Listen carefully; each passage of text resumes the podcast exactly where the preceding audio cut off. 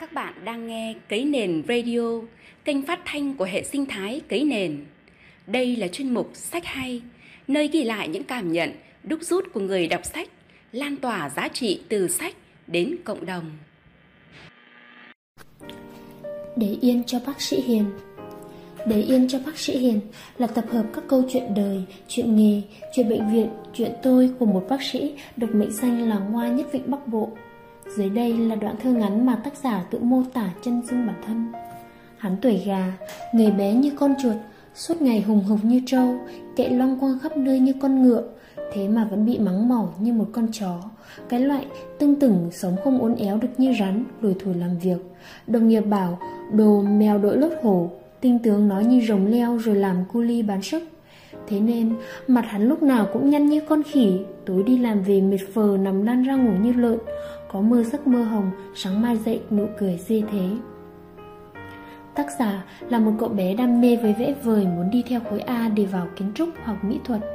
Nhưng rồi theo nguyện vọng gia đình lại chuyển sang khối B, trở thành cậu sinh viên y khoa và giờ hiện đang là bác sĩ công tác tại khoa hồi sức cấp cứu bệnh viện Bạch Mai, đồng thời là giảng viên Đại học Y Hà Nội, bác sĩ Ngô Đức Hùng. Cuốn sách này không phải là những trang lý thuyết khô cằn, nó chỉ đơn giản là những câu chuyện chân thực được tác giả kể lại dưới giọng văn hài hước, lạc quan, thâm cay. Đó là những đêm ngủ gục trên bàn, những ngày làm việc cật lực rồi lại lao về nhà ôn cho kịp thi ngày mai, là những buổi thực hành y khoa giờ khóc giờ cười. Rồi đến lúc làm bác sĩ, là những ngày khám cả trăm ngàn bệnh nhân, là những lúc túc trực thâu đêm trong bệnh viện, hy sinh sức khỏe bản thân, thậm chí là quên đi những người thân trong gia đình để giành giật lại sự sống cho những nạn nhân không may mắn khác ngoài kia.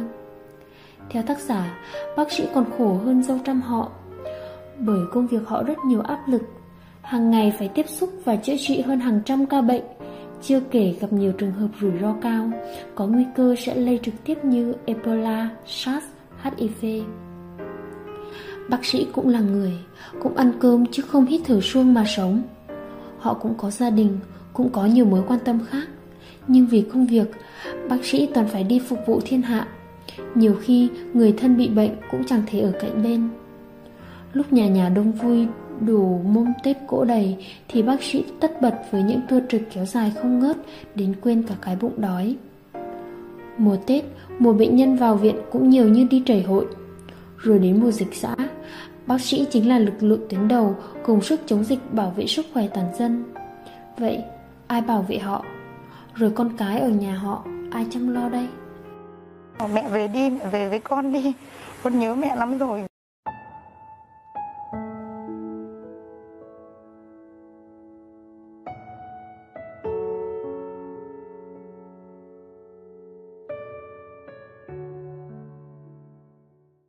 Ấy vậy mà, liều báo thì suốt ngày đi theo để canh chừng và viết những bài với tiết giật gân đánh vào y đức của ngành.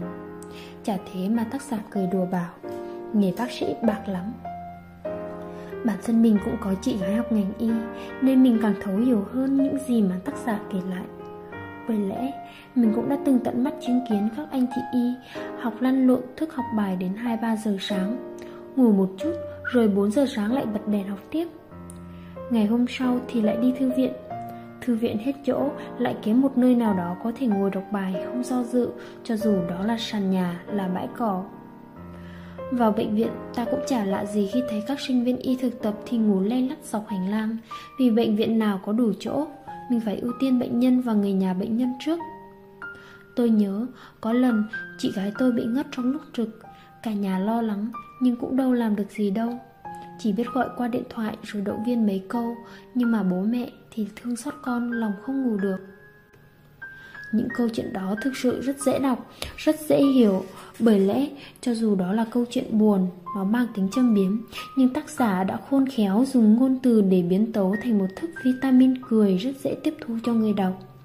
Sự hài hước, dí dỏm và cá tính nó thể hiện ngay từ đầu cuốn sách với năm khuyên cáo vui mà tác giả đề ra cho người đọc đó là đeo khẩu trang trước khi mở sách, chuẩn bị khăn thấm nước, không vừa ăn vừa đọc nếu như chưa được huấn luyện về phương pháp lấy dị vật đường thở, dễ bị cho là biến thái nếu sử dụng tại nơi công cộng, không dành cho phụ nữ có thai và cho con bú. mà thực ra ai cũng có thể đọc và nên đọc, đặc biệt là người đang bị stress, trầm cảm do học tập, công việc, nên đọc để giải trí. Sinh viên theo ngành y, đọc để chuẩn bị tâm lý trước khi bước vào ngành học. Hoặc là người có dấu hiệu không ưa bác sĩ, người có người nhà theo ngành y và cả các nhà báo cũng nên đọc để thông cảm với bác sĩ nhiều hơn. Thông qua những câu chuyện dí dỏm mà Dr. Hùng kể, ngoài việc đem lại cho ta những vitamin cười, thì chúng ta cũng sẽ hiểu hơn về những khó khăn và vất vả mà họ phải trải qua.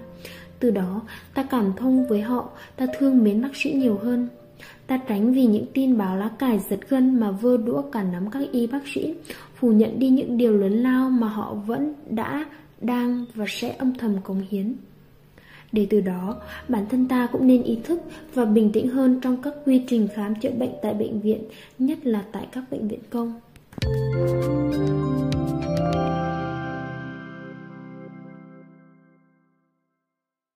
non nước yên bình khắp nơi chung lòng. Mình về nơi đây cái miền không non xa.